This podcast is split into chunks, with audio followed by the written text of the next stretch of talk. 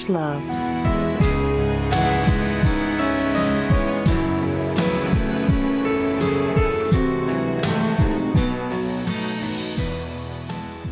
When young and thoughtless Laura said, No one shall win my heart, but little dreamt the simple maid of love's delusive art.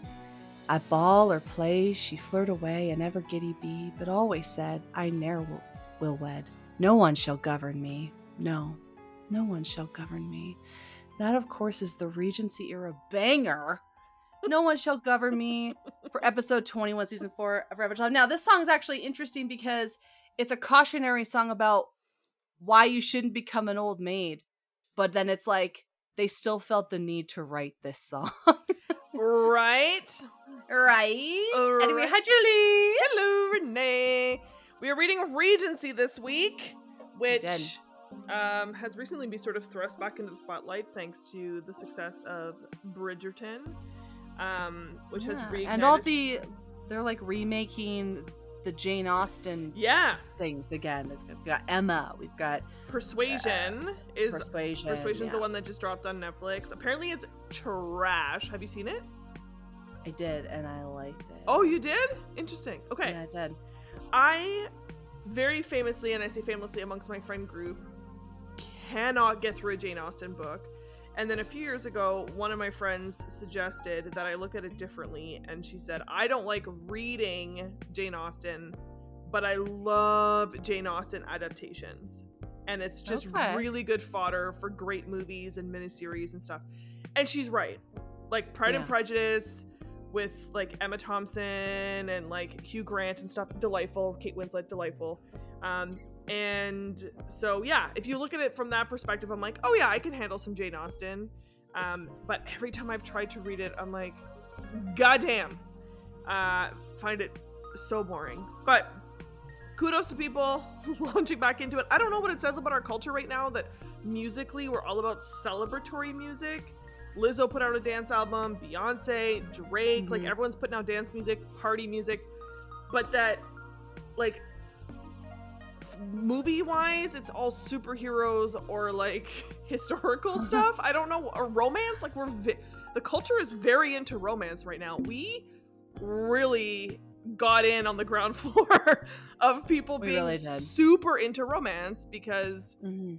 yeah i mean but hey whatever people enjoy and maybe it's bec- for the same reason we're into dance music because people love the like it's frivolous and in a good way and i think people need levity right now and romance is generally Sure. pretty lighthearted that's kind of the point um so maybe that's why we're in a cultural moment right now where people are like between covid and monkeypox and i think there's a case of polio in the us again like i'm just like i think people are just Ugh. like let's go back to a simpler time i'm like when we all died of these things they're like don't bring truth into this julie just let us watch heaving bosoms in corsets and men like making us long for them i'm like sure fine whatever You know, I, I I've been my my life has been hit with a tremendous amount of tragedy that I can't really respond to because I have no feelings lately. But I was very touched that Beyonce named her new album after me. Um, I thought that was just like such a gift, really. I mean, you talk about a benevolent spirit. You'll never find any more more more benevolent No. than billionaire Beyonce Knowles. exactly. she didn't have to call it the Renee album, but she did, and um, I hope you feel like I'm glad you feel seen, Renee. You should. I really do. I really do. Uh, for those of you wondering, Renee means renaissance. Um, also, for know. those of you that don't know, Renee and I saw Beyonce together, Oh, yeah, we did. floor seats in Edmonton at the what was the name? What's the name of that stadium? Uh, Commonwealth Stadium. It's an outdoor stadium in May. It was legit snowing. It was so fucking cold, but we committed to it. What I appreciated was other people in the audience who committed to the bit and refused to change their outfits that they had clearly planned, expecting it to be warmer. But we were blown away. We were freezing our asses off. We were soaked Yeah. because it was like that like wet, thick snow that just like melts instantly on you.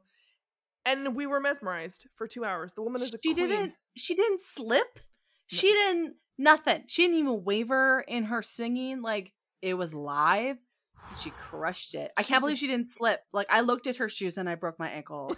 Like and it was, She was so fine. slippery and like literally quietly without us and even like again because we were so close to the stage amazing humble brag so um we saw it but like quietly these dudes came out and just put like heaters on stage to blow Mhm. warm air at her like that's how fucking cold it was people and she just didn't miss a goddamn beat at one point she was wearing gloves she was wearing like nothing but a bodysuit but had gloves because i guess her hands were cold holding the microphone and i was like get it queen what a professional um, Remember the part where they like handed out de-icer to the crowd and they threw it? No, that I made that up. But imagine, it's like we love you. They're throwing like that blue de-icer on the on the walkway. It was a delight and so i'm glad that beyonce has dropped an inc- as far as i'm concerned probably her best album um celebratory. Lizzo's new album is also super celebratory and yeah people are in the mood for a little whimsy a little romance and so we didn't think of the culture when we chose regency. We just thought hey it's been a minute. Let's pick that. And i'm gl- glad we did because i really like my book Okay, well, I want to hear. Can I tell you one thing though before we go on? That I figured out. Yeah. So I knew I wanted to pick like something that like a song from the Regency era for the beginning of the show today. And did you know that during Jane Austen's day, because she was so po for so long, Mhm. she couldn't afford sheet music, but she was a musician. She could play the pianoforte and she was a singer. And so she would hand copy sheet music um and she kept books of them and they've published those books. So you can literally get albums and the sheet music that she wrote for songs that she would have been playing in her like salons and things at the readings for her stories and there was one I like academic group and what they did was they paired some of those songs with some of her novels and so they did a reading with the music paired to it. It's really cool.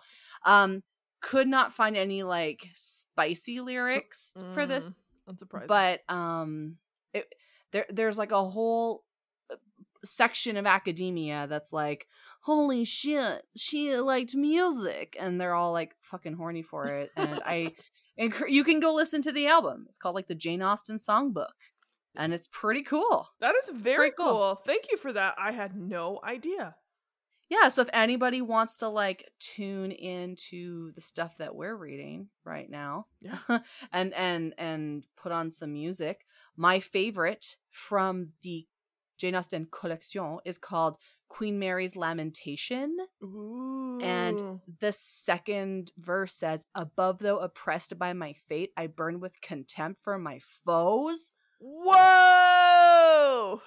Yeah. Though fortune has altered my state, she ne'er can subdue me to those what? Like that's thug Regency music from Jane Austen, pals. I right love this. Thank you. As someone who's trying to warm up to Jane Austen, to work myself to finally reading one of her books and finishing it.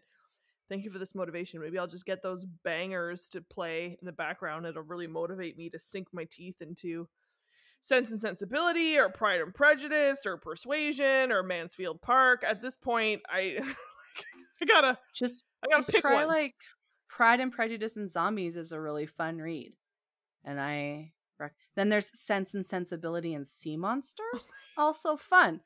It's literally the book beat for beat, but they include some sea monsters or zombies, and it's a lot of fun. Maybe that's how I'll do it.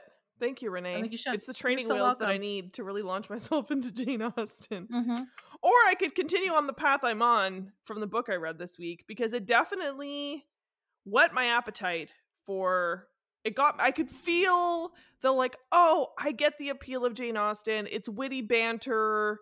It's like snobbery, but also like flirting across the dance floor. Like it's all very I'm like, I I could probably get into this. So who I read this week was Martha Waters and I read her Oh. book To Love and to Loathe. And she's the American author of three, soon to be four, uh, romance novels that are all in this sort of rom com genre, if you will. Uh, what I love about Martha Waters is that currently she's a children's librarian. Love that in the state of Maine. Very cool. Uh, and this particular book is fresh to death, so it came out in 2021. Whoa, okay. And it has a very typical sort of rom com cover, but they're two Regency dressed people in a picture frame. So, it's 1812, and Diana Bourne is on a mission to bag a rich man. So, both of her parents died. Her and her brother are kind of on their own. She knows, just like a modern puck bunny, for example, would know that riding the coattails of a hockey player is how you get yourself out of poverty in a small town. She's like, I gotta just marry myself a rich man. That's it. I don't really give a shit about love. Don't really think it's real, but I gotta find me a rich man. And she is at a party where she runs into the cheeky Lord Willingham, who Oh. is a marquis. Is that what it's called? Like a marquess? A Yeah. yeah, he's a marquis.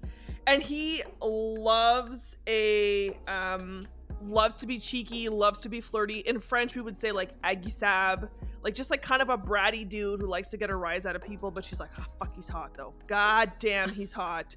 But he's just a little brat. And so they have this like very witty banter back and forth. I mean, right away, you're like, obviously, this is who ends up together. This is a classic enemies to lovers situation, and you would not be wrong. But some great, juicy plot twists. So then it forwards five years. She ended up marrying this old, like like old. He was like 40 and she was 20. Um, this old man who was like nice to her, but wasn't particularly interested in her in any way, shape, or form. And then motherfucker just died. So she was like, I What an asshole. no, but she was like, I kind of lucked out. Like, I married a guy for money. He was not unkind to me. He let me pursue my passions for painting and that sort of thing, kind of left me alone.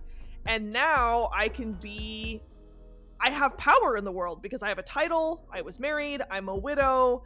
Um, I have more freedom in the world because I've been attached to a man, and now I there's no real script on what to do when you're like a 20 year old widow. So she's like, I can go back to being like the biggest flirt at every ball, and I can paint and I can do whatever the fuck I want because I got staff, I got money, life is good for me. Nice. And she then decides, okay, there's like a designated mourning period where you have to sort of be, you know, cloistered at home and like da da da da. But that p- time has passed. She's allowed to be out in the streets again. So she's at a ball, and who does she run into? Ye old Marquis Willingham, who is as dashing as ever, maintains his bachelorhood. The real George Clooney of the Regency world. and she's like, You're never gonna settle down, are you? And he's like, Who knows? And she's like, I know. I'll make you a bet. You get married by the end of this year, and I'll give you a hundred pounds. And he's like, Well, I'll take your hundred pounds because I'm not gonna get married. Um, and she's like, Deal? And he's like, Deal. And then later on at the end of the night, he kind of pulls her aside privately and says, Okay, I have my own proposal. Um, you need to kind of kickstart your dating life again. You got to put yourself back out there. But the best way to put yourself out there in this world of bougie Regency folks is like a little bit of hot gossip, a little bit of spilled tea. So I'm a known whore. Everyone knows it. I sleep with everyone. I love it. I'm nice to these women. I'm respectful. But like, you're married, you're not married. I don't give a shit. I fuck whoever I want to fuck. So how hmm. about we bang it out kind of quietly, but not really? I will be able to bang it out with you, and you will be able to get laid, but also kind of build a little intrigue about yourself. So other men will be like, oh, really? She's a widow, but she is mighty pretty.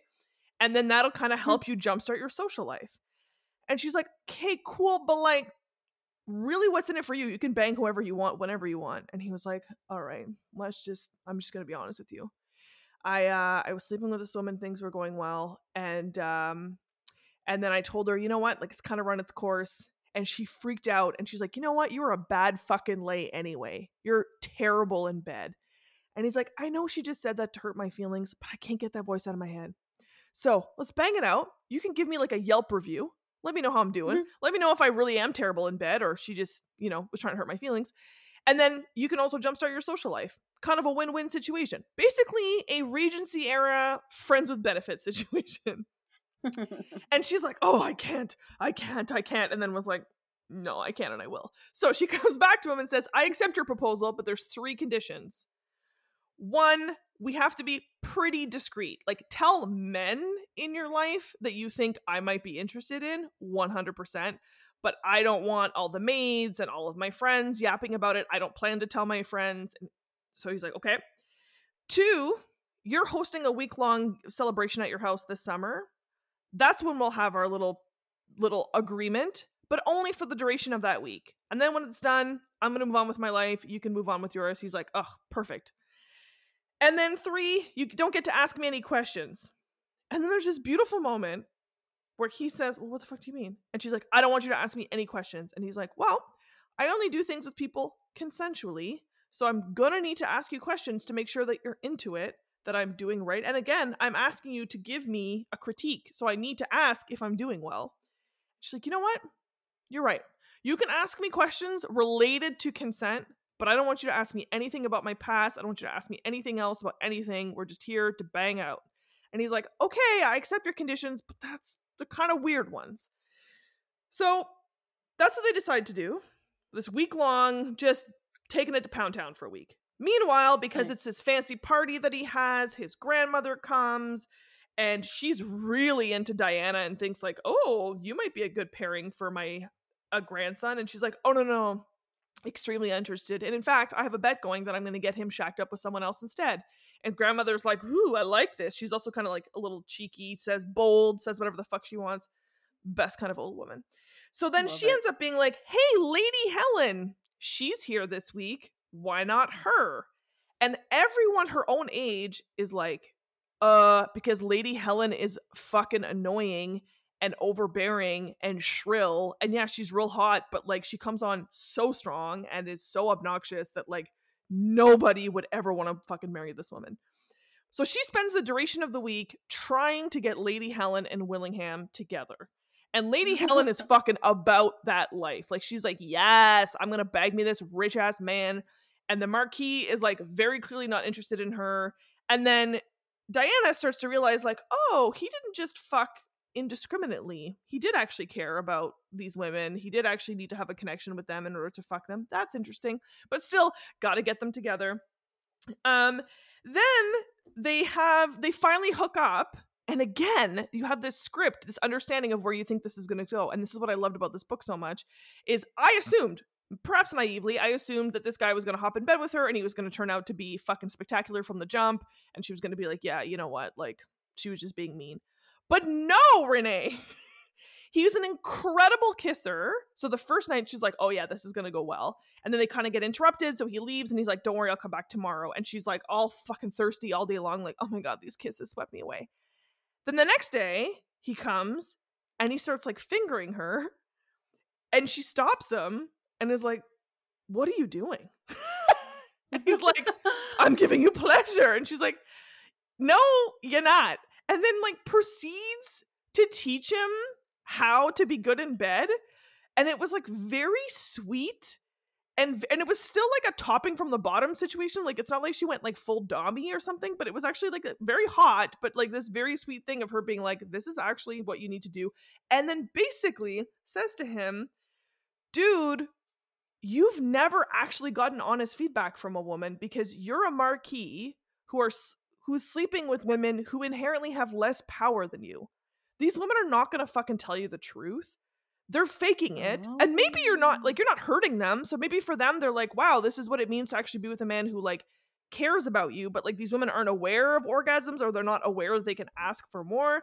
But there's this like really beautiful moment where she's trying to explain to him like dude, you've been walking around with blinders on thinking you're getting like, you know, thinking you hit a home run, but you were born on third base kind of a situation. Like, I have no reason to shield your feelings because I'm not trying to get anything out of you. So I'm here to tell you, like, your heart's in the right place, but like, you don't know what the fuck you're doing with your hands. So, like, take a beat. So I thought I love that. And, it, and it's very hot. Yeah. It's very spicy. Then they have all this fucking they do all week long. And obviously, they're obviously falling for each other. Da da da da. So here's the plot twist she's trying to push her to marry Lady Helen, even though she's fucking obnoxious and everyone hates this woman, but she's hot and she's single. So she's like, I gotta get him to get it with Lady Helen. Of course, she's in denial about her own feelings for him. She's like, Yeah, no, no, it's just like we bang, it's fine. Like I don't care. I just like really want him to meet Lady Helen. Well, doesn't the Marquis go up to the hallway one day and goes to ha- basically proposition Lady Helen and be like, Look, people think we should at least go on a date. Do you want to go for a stroll or some shit? Walks by her bedroom, sees the door slightly ajar. He's like, Huh. Peeks inside She's being fucked by the maid. She is fucking oh. the maid. So he's like, oh my god, Lady Helen is a lesbian. But then why the fuck has she been all over me? Then, because spilled tea is spilled tea, long story, but the maid basically kind of lets it go that, like, kind of lets it slip that, like, the other maid, Lady Helen's maid, kind of goes into her room every afternoon and Lady Helen needs to take a nap. And the maid isn't putting two and two together and is just thinking, like, wow, this bitch is so fucking lazy that she has to take these three hour naps every afternoon and she's mm. working her maid to the bone. And as a maid, I'm just so annoyed with this woman. Da da da da da da. But then Diana is thinking, oh my God, she's taken a lover. And she has her maid kind of stand watch. So she is like, okay, well, I got to figure out who the fuck this lover is because I need them to hook up. I need her to break that up because I need her to. She's like panicking.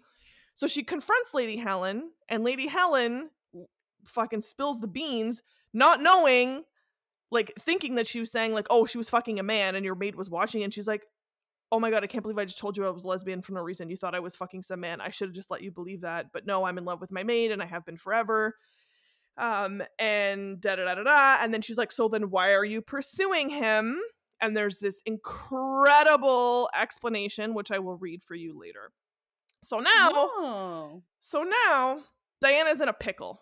She's like okay I have feelings for this dude, but I can't I don't want to act on them because I don't want to lose my independence. I love being a widow. I never want to be married ever again, but also goddamn I like him. But also I want to win this bet and also I want him out of my hair because he's too tempting. So I need him to shack up with someone, but now he can't shack up with Lady Helen. Oh no, what do I do?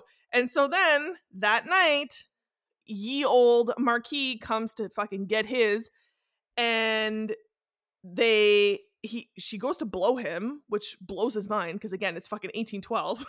People are like, BJ's, qu'est-ce que c'est? And then he's like, I this is too hot and I can't. I have to have a conversation with you. And he's like, I'm proposing to Lady Helen. And she's like, Oh my god, what? Uh, well, I'm here to tell you, you shouldn't propose to Lady Helen because she's a lesbian. And he's like, Oh yeah, I know that. And she's like, Well, then why the fuck are you proposing to her? He's like, Because it's a perfect situation. I could marry her then knowing she doesn't want to fuck me, she can bring her maid with her. They can have their little fucking thing, and I can keep having my thing on the side. And we're both, it's a marriage of convenience. Seems perfect to me. And Diana gets furious and she's like, How fucking dare you try to decide this woman's fate for her? And what you're just gonna have like women on the side, like fucking grow up. And then they have this big blow up. And he's like, I meant you.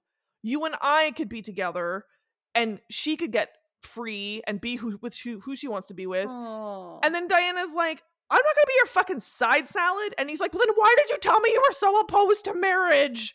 And she's like, oh, stomp, stomp, stomp. And they leave. and then they basically go back and have a conversation where she says, Look, you fucking son of a bitch, I fell in love with you, you piece of shit. I didn't want to, but I fucking did.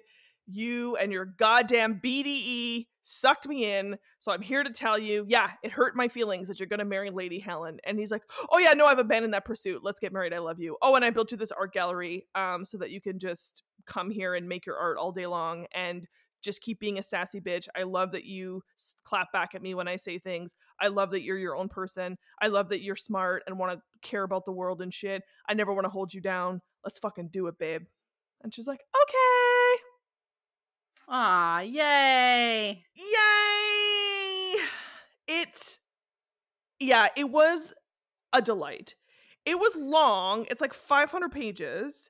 So it's like you know it, it was a bit yeah. um but super super super super well written um the banter which again is like this is why i know people love jane austen like it was just like witty banter between them constantly and like even the like gossipy bits about women and stuff it didn't come across as like sexist like oh women are just like da, da, da, catty in the corner like it, it contextualized the ways that women have to be passive aggressive because that's fucking survival you know Mhm, and mhm. spice it was spicy so i'm gonna give it because there was a lot of high tea nonsense um i'm gonna give it four out of five jalapeno cheddar scones okay. and for the accessory, the sexual accoutrement, I am going to put um strictly for the queer undertones, but also the fact that this man had to learn how to please women. Um, something that came across my Instagram ads, which is called a grinding pad. Have you heard of this? This was in your Instagram ad. This was in my Instagram ads, which I think tells me a great deal about my life. That the algorithm is like, yes, this woman will enjoy this. So if people don't know, a grinding pad is literally like, it looks so innocuous. It's actually like would be perfect if you lived with someone who didn't understand anything about anything. But you like, I know what it is, but if you Google it, it's like it's like a, a tool for grinding metal. Oh, not that, my friends. It's literally like a little like hump, I guess you could say, that you with silicone that you could put like on the arm of your couch or on your chair, and you would just like you just grind up against it to make yourself come. Um, You're basically masturbating like a child again. yes, Basically. basically you're doing that. Um, because of course, leave it to you to fucking sully every image I paint. What you you didn't learn how to masturbate like that? Come on. 100%, but it's the way you said it, you like you can masturbate like a child. Um, I'm not wrong. you're, you're not wrong at all. It's why there's entire subsets of pornography, which is just grown women humping teddy bears for that very reason. Um, so yes, that's what I'm going to give it for both the lesbian overtones and the fact that this man had to learn that like that's what gets women off.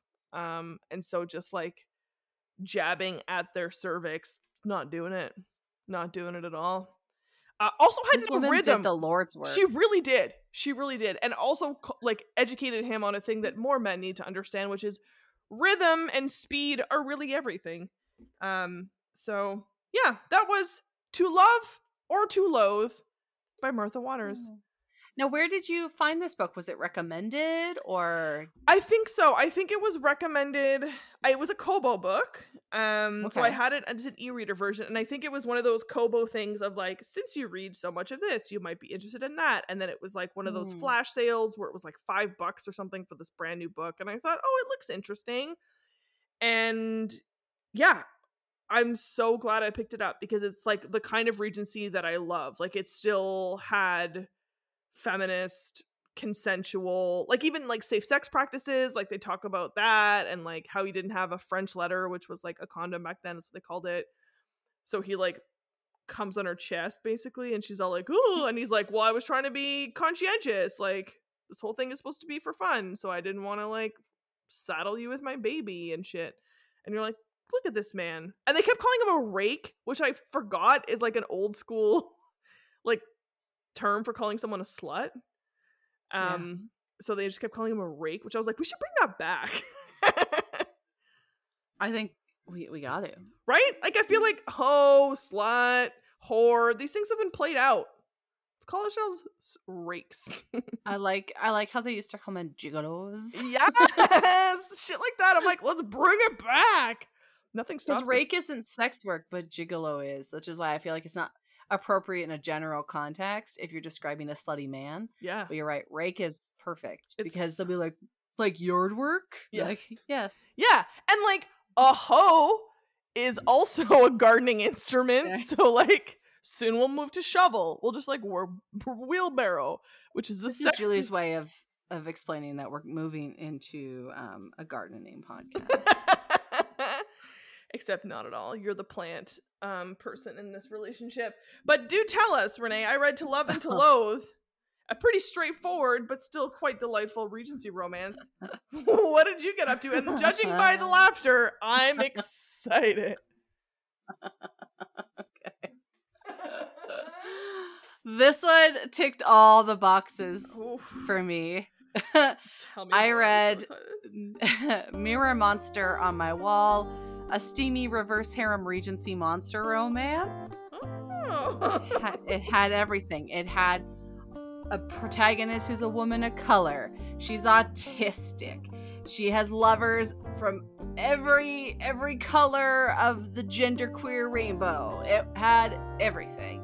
Um I, you know, as somebody on some spectrums, this book gave me a tremendous amount of anxiety because unfortunately the protagonist endured a lot of abuse at the hands of like the human beings in her life who were the real monsters in this story. So, Alice.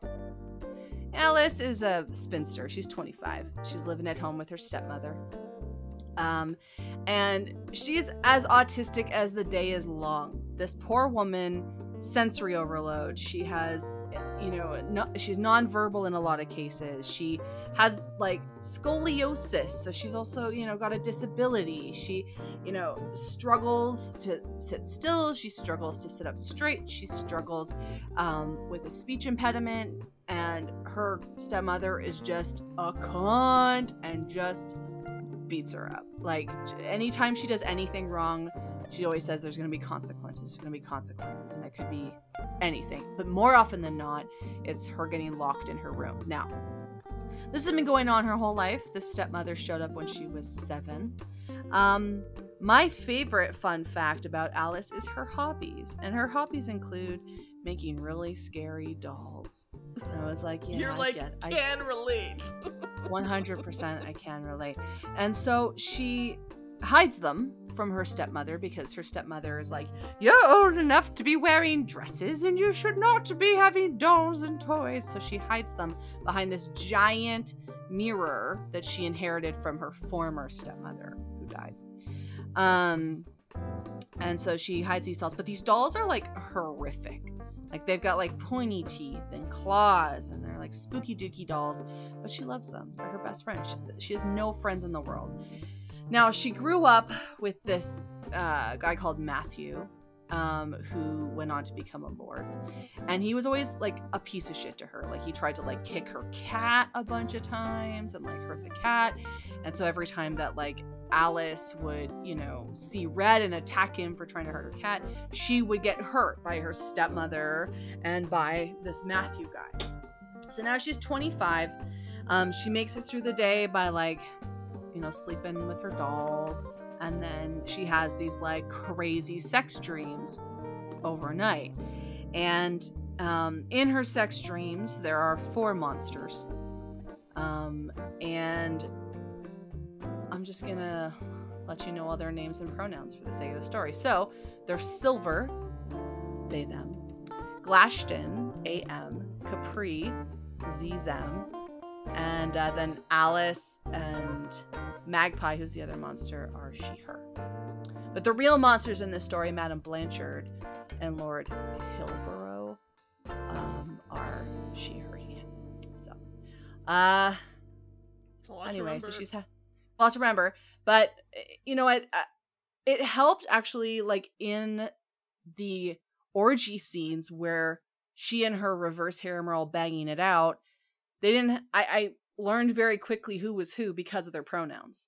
Oh. So yeah, it worked out. Um, I was like, oh, okay, I know that this monster is the little one because of their Zem pronouns. It worked out. Um, so she has these sexy dreams, um, and it kind of helps her deal with her day to day trauma. Um, but one day she gets up, she goes to breakfast, and her stepmom is like, You're a disgrace with your curvy back, and oh, I don't know why it's happened, but Lord Hillowborough um, is going to ask to marry you, and I agreed on your behalf. And she's like, Fuck no. Like, no, no, no, not happening. I'm not marrying this piece of shit. He's bullied me my whole life. She has like a scar on her face from him slapping her with a ring. She's like, not gonna happen. And then her stepmom's like, yeah, it is. He's coming by tomorrow with his mother's wedding dress to be fitted. So, um, you're gonna make it happen. You're gonna get it, get it changed. Like, but you know, you're fat, so of course we'll have to take it out. Whatever. So she's like distraught. She's in her room. She's crying. She gets locked in her room for like 24 hours and no food or whatever. And uh, so she goes back into like her dream world and she fucks all these monsters again. They're like, we love you so much. And it like helps her heal through her trauma. And the next day, the guy shows up with like this comb and with this wedding dress and she's a person of color um and it, i it, i get the sense that nobody else is in this story. And so they're like constantly like pulling at her hair and like you know dragging her for like her body shape being voluptuous. And while she's putting this dress on like they're they're like um uh like fitting it on her. So they keep sticking her with pins and they have this sharp comb in her head. And like as a woman with autism she's like losing her damn mind because like that's that's bad for a, a, neurotypical person to be stuck with pins all day, right? But she had to like stand for hours and get all these pins driven into her and like had people pulling her hair, blah blah blah. So she gets back to her room and like collapses. Like they were shoving the comb in her hair so hard that like she was bleeding and so she gets blood on her hands and she like rubs it on the mirror and then uh, she wakes up and all her monster friends are in her bedroom. She's like, "How did this happen?" And they're like, look like you are you're very desperate for our help and for things to change and we can help you but it has to be your decision. We can't tell you what it is you need to do. But like here's some hints. It's gonna involve a lot of blood. Uh but like let's fu- let's let's just fuck it out. We'll figure it out. And so they have more sex so she realizes that she's gonna have to come up with a lot of blood in order to bring these monsters to her world to save her from this marriage that's coming up. Um, and what they do is they like leave her some really soft, like sensory, happy clothes. They're like silky. And they leave her some food because she's been starving. And uh, they're like, you know, if you're desperate enough and you you you know want it enough, we'll be able to bring you over to the other side of the mirror with us and you can marry all of us and we'll be really happy together. But you have to want it enough to like commit murder, basically. So that's what she does, Julie. Whoa. Uh, Lord Hollowborough or whatever shows up and he's like, What are you wearing? Ugh, that's not the dress I gave you. And she's like, Oh, what's that now? And then she just stabs him to death and like spreads all his like blood all over the mirror. And then uh, the monsters show up and they're like, You did it, baby. And she's like, I know I did. But then her stepmother's like, Alice, what are you doing up there? And she's like, I guess we better jet. And they're like, Hang on a sec. And the stepmother shows up and she's like, What are these monsters doing here? She's like, I'm sorry, don't let them hurt me. And so she's like, Yeah, I'm going to let them hurt you. And then she does. And she's free. And she goes away to her mirror world with all of her new partners and Damn. lives happily ever after. Yeah, and she gets to bring her cat. Oh, um, perfect. Yeah, now this story was actually in, like immaculately written. Mm. It was really well written. It had like new words for genitals I hadn't read before that I thought were like pretty like Regency appropriate, like cunny mm. for like cunt basically and stuff like that. And I thought it was really cool.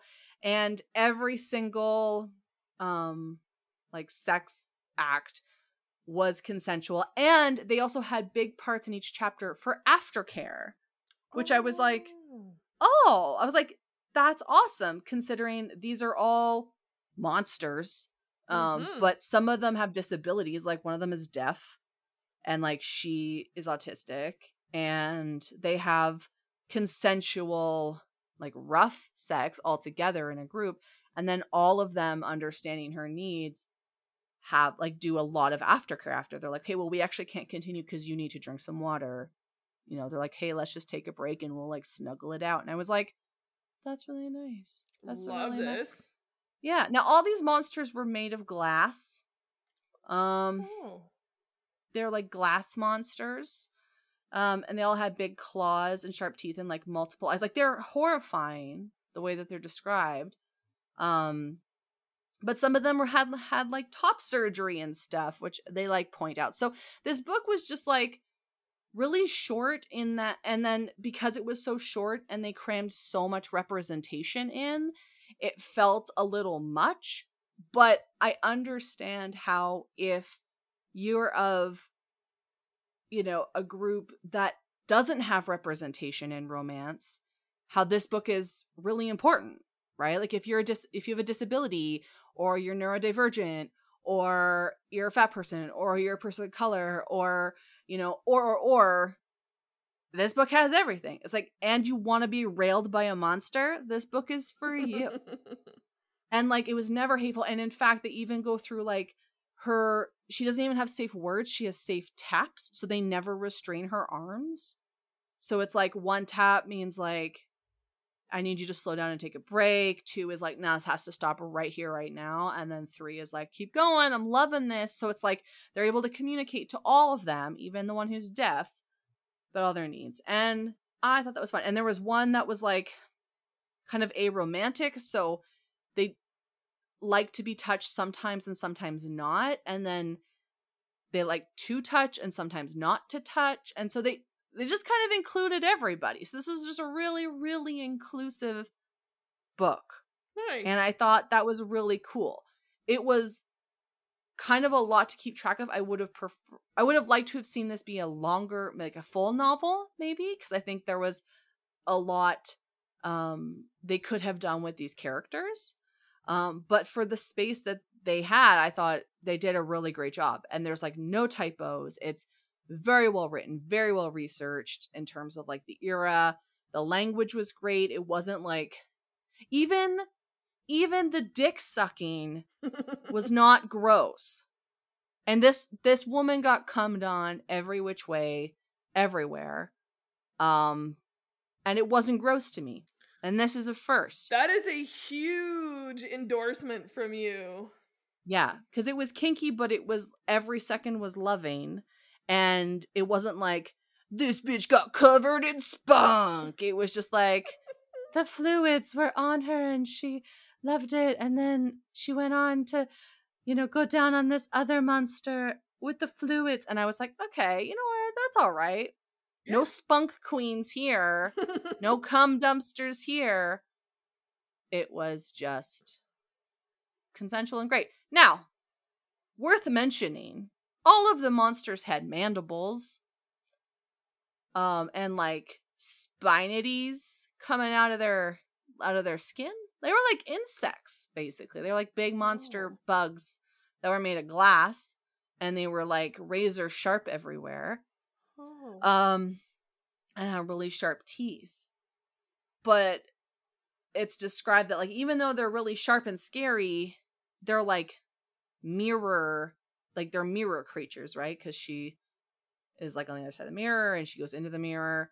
Um, because it's like Alice in the Looking Glass kind of thing, right? But it, they don't feel sharp and cold and awful. So, with that in mind, um, the sex toy I would recommend is just glass dildo because okay. that gets used. Or if you have magic, a shadow dildo because that was something the aromantic monster used with their power was creating glass and shadow dildos and vibrators in the Regency era, which I think is very innovative. Yes. Like if, if I had to fuck this lord versus these really scary monsters who can conjure vibrators, I'm going with the monsters. Yeah. Every time. 100%. Yeah. Absolutely. So now I'm wondering, since it was yeah. a short book and there was a lot yeah. going on, what are you reading? I'm going to read the prologue, baby. Oh, okay. Yeah. It's just a sex scene. You ready? Oh, yes. Here we go. Magpie's callous thumb retracted its obsidian claw and pressed against Alice's mouth. Without hesitation, she parted her lips and sucked. Silky curls fell around her in a luminous curtain that blocked out the full moon as another creature, the one hovering above her, leaned down. Their smile was like a knife in the dark, sharp and wicked, teeth glinting like slivers of glass. Very good, my queen. Uh, Silver's voice was a velvet purr. Alice let her eyes drift close as she clawed fingertips. Not Silver or Magpie, Capri, Glashton drew close patterns over her thighs that threatened to break the skin and draw beads of crimson. Soft, full lips and a blade sharp points of mandibles pressed hot to her lower belly in a kiss that held the prick of dozens of needle like fangs and a phantom threat of spilled blood. Magpie pulled her thumb away, her long finger flexed their claws, the sharp ebony trailing over Alice's throat, her jumping pulse a lower to cup her breast. Magpie's damp thumb brushed over a nipple and Alice bit back a sound. You've been so patient with us, little bird, letting us have this. So patient, another voice breathless in her ear, and Glashtan, her giant of a monster who usually towered over her, curved her spiny body around her with exquisite care and cupped her cheek, turning her head to kiss her. Alice moaned as aer tongue delved into her mouth and the points of her teeth and tusks dug into her lip. She pressed up, wanting them, wanting the pliant, glassy smoothness of aer mouth on hers and the bite of those razor glass teeth in her bottom lip, while Magpie's mouth closed hot and hungry over her nipple, and Capri, the smallest of the monsters, spread her thighs and licked a slow line from her quim to her clit with their long tongue. She gasped into Glashtan's kiss, then moaned as Silver murmured, A queen to us, but not here, not now. Now she just wants us to get her off until she can't remember our names or her own. Isn't that right, Majesty? The four monsters didn't give her a chance to answer.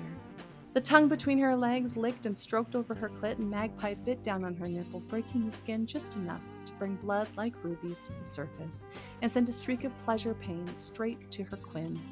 Glashtan's strong hand curled around her throat, all four claws pressing against the vein there, and she was suddenly close to spending, so close, frantic pulses surging hotter and hotter.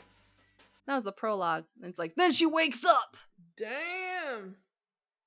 Sounds really violent, but they love her and she loves them. wow. Okay. There's a lot. Yeah. There's a lot to like jump right in. But you know what? I think I told you earlier it had like a two page trigger warning list, so I was ready. Okay. I was ready. Damn. Damn. Well, what you reading, bud? Nothing that intense. Um, quite chaste, okay. in fact. so I am going to read you the part where Lady Helen, who again is like shrill and obnoxious and overbearing, and everyone just fucking rolls her eyes when she comes around because they all hate her so much. And Diana is trying to push her to end up with the Marquis so she can win her bet. And then she hears through the grapevine that there's something going on with the maid. So when she discovers, so she's confronting Lady Helen, and Lady Helen says, "Yeah, I'm in love with my maid. I don't. I'm not interested in men. I've never been interested in men." And so young, naive, so so naive. I mean, think of how straight people, how naive straight people are in 2022. Now picture 18, 17. like people straight up couldn't put shit together. It's like all those history books where they're like they were the best of friends, and you're like mm, they fucked. So Diana doesn't understand why Lady Helen would want to marry the Marquis when she very clearly does not like men. So Diana said, What are you about then, flinging yourself after Mr. Willingham, if you have no interest in marrying? Lady Helen's smile widened. It's all part of my plan, you see.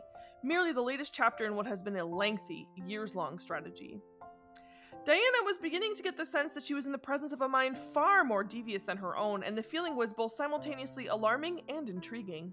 Oh, do explain. Lady Helen settled herself back upon the bench. If a lady does not wish to wed, she explained, and she is a fair of face and from a respectable, moneyed background, she is confronted with a bit of a challenge. However, she has several options open to her. The most obvious option is to ruin herself. This itself is a bit risky. There is every chance her parents will force her into matrimony with the man she selects for her ruination. So if a lady chooses this path, she must also do so knowing that if her parents sufficiently well, she must know her parents sufficiently well to feel confident that they won't force her hand to marry said man. For many ladies, however, this option is too risky.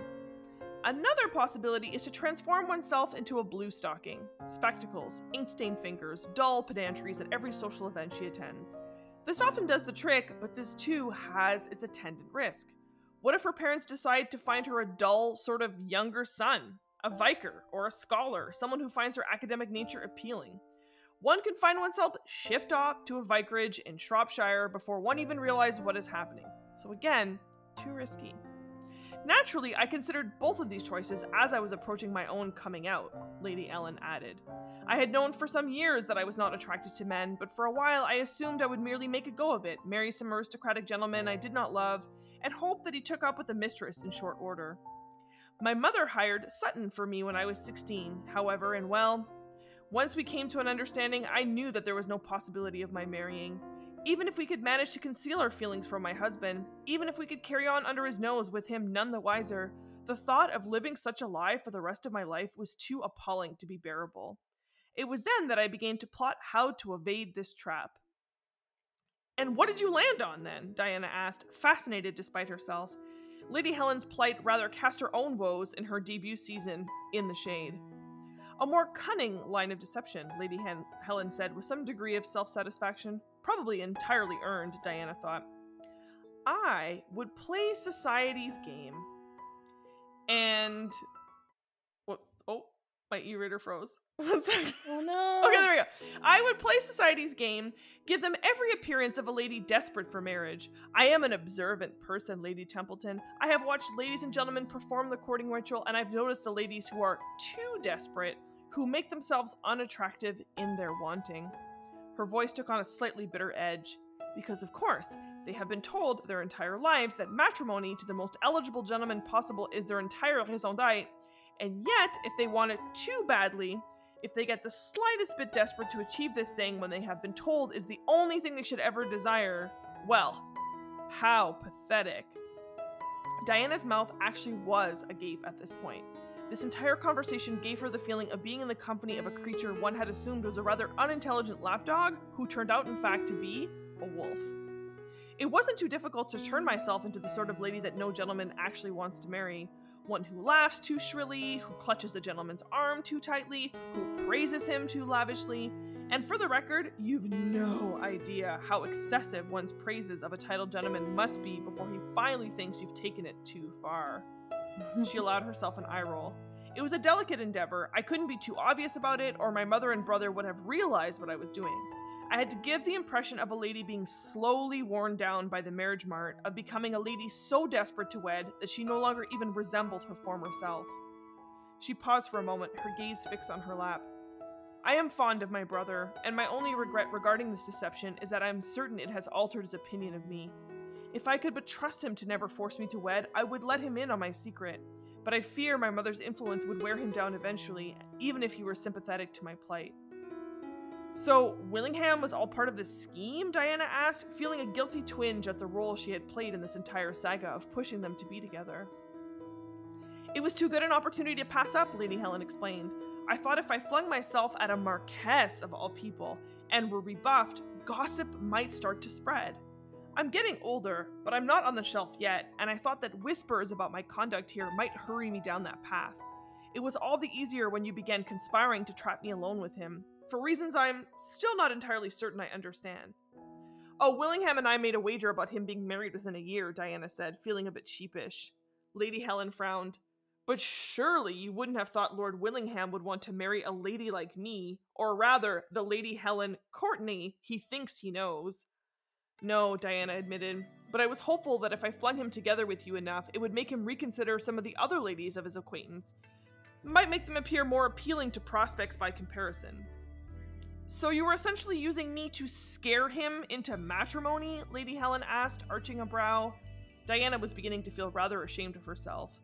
Well, yes, I suppose that is the most succinct way to put it. Lady Helen burst out laughing, a real laugh, happy and unguarded, a far cry from the shrill giggles Diana had previously heard her emit. It had a transformative effect. Her entire face softened, the cool, haughty look that she usually wore having completely vanished. I really should thank you, she said after a moment, still giggling. If ever I needed confirmation that my efforts were working, you have just given it to me. Not only have I made myself an unappealing matrimonial prospect, I have in fact become so dreadful that the mere specter of marriage to me can be used to scare gentlemen into marrying others. Well, when you put it like that, I feel rather ashamed of myself, Diana confessed. I should offer you an apology. Lady Helen waved a hand dismissively. Don't bother with that. What I'd like to know, however, is why is it that you're trying to get Lord Willingham married to someone else when it's obvious that you're in love with him? Whoa. And then calls her out on that. And then she's like, No, I don't. And she's like, Yes, you do, bitch. I know this. And then she's like, I do. But I just like loved how this character, and again, Jane Austen books always have that character of like just like the real desperate woman who's like trying to fucking, you know, it's cuffing season and I'm trying to lock down a man and just like desperate and whatever. And I love that they had that character with this like incredible spin where one, she's actually queer and like playing the long game, but two, like has the perspective, like understood, oh, you have to want this with all of your heart, but you can't look like you're trying too hard. So this is perfect. I'll just look like I'm trying too hard. Eventually, people will be like, well, I guess she never found anyone, and they'll just let her live on her estate with her maid, and she'll just have a grand old time. And I just thought, one, women are brilliant. Two, women are resourceful. And three, queer women, most of all, have been finding ways all throughout history to make it work. Love it. Right? I love this fun little twist to your book. It was it was good and then it was better. Right? Because yeah, that's fun. Yeah, I just thought exactly. It was fun. Like I just thought what a fun little twist to include that I didn't expect, but that still plays off of these tropes that we see so often in these books. So it's like still very on brand for Regency, but just that little feminist chose, you know, I'm chose to add to it. Yeah, a little je ne sais quoi, if you will. Yeah, I do too. So I would really recommend Martha Waters. Um, and she has another book called like To Have and to Hoax, and then To Marry and to Meddle. And they're all just these sort of like cheeky rom coms with this feminist message. But it's not like shoved down your throat. It's just like these interesting, like, huh, that's really clever. So oh, I love that. Yeah, thanks. I'm really glad with what we chose this week, but I was told a little caw caw in a tree told me that you have your eyes set on a particular theme for next week, and I am very excited. So, what are we reading next? Julie, we're doing bosses. Ooh, boss bitch, boss bitch, real boss, boss baby, any kind of boss. Oh, if you can find a romance about Boss Baby, I would say lean into that. Um, as a mom who's had to watch the entire Boss Baby franchise and all the movies associated with it, starring Alec Baldwin, I'm gonna pass because I know too much. I'm too invested in that canon. But power to you, friend.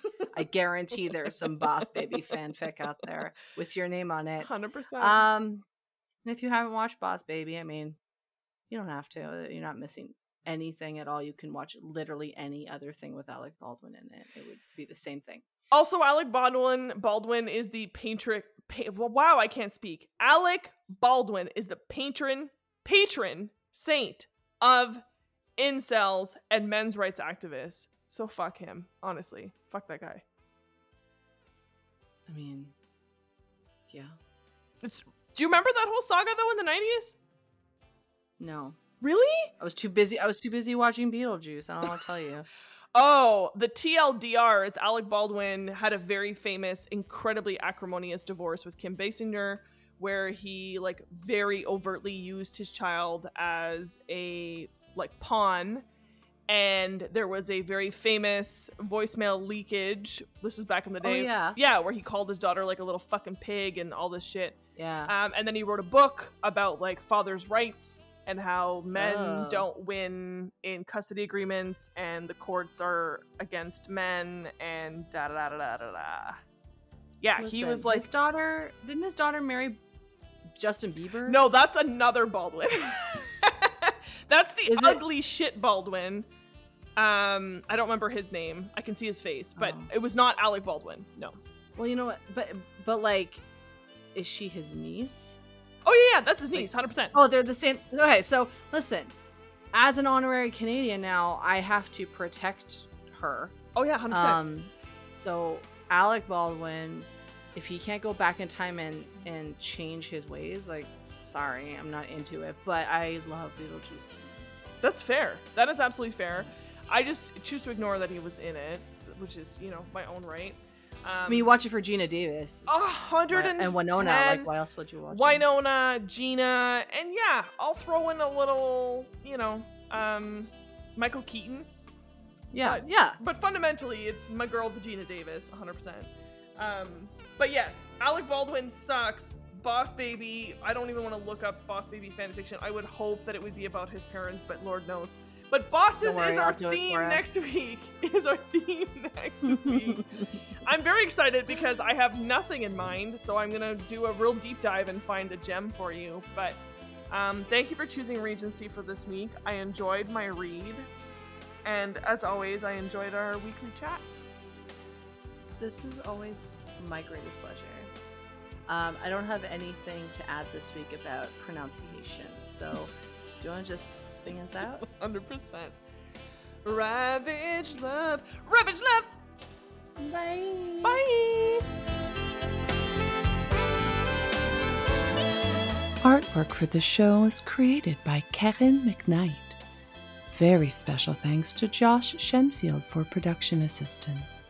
You can find Josh on Instagram at Fushigiyami. That's F U S H I G I Y A M I on Instagram. Connect with us at Ravage Love on Instagram and Twitter, or by email at ravagelove.podcast at gmail.com.